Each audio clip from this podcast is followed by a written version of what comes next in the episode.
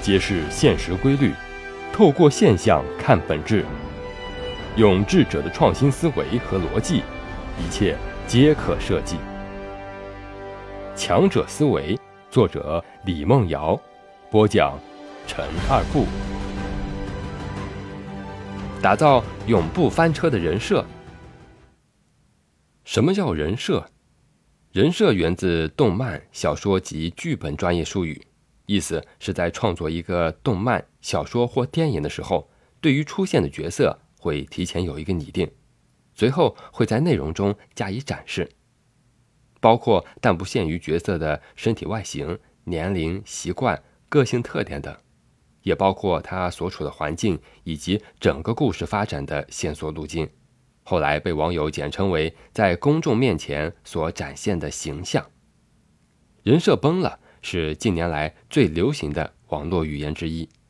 是指一个人的实际行为跟曾经塑造的不同，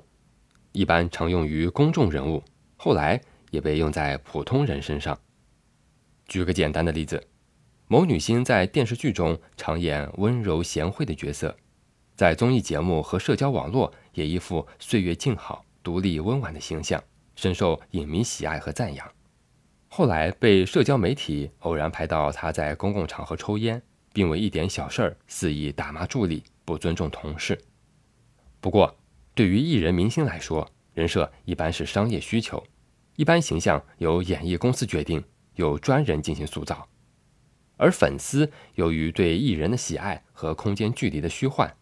自主强加的形象居多。因此，形象可信度不高，人设崩塌的概率也比较高。我听一个在明星演艺公司的朋友说，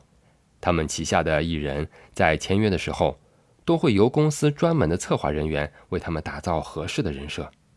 一般就是顺着粉丝喜欢和市场受追捧的角度去打造，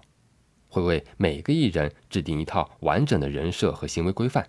并附有合同条款。就是，如果艺人没有按照这个人设进行日常工作生活，导致形象塌了，将会给公司提交违约金。现在不仅是演艺人员，很多人都开始意识到人设可以为自己带来利益，因此都在积极打造自己的人设，比如直播人员，比如职场人员，比如职业经理人、培训师等等。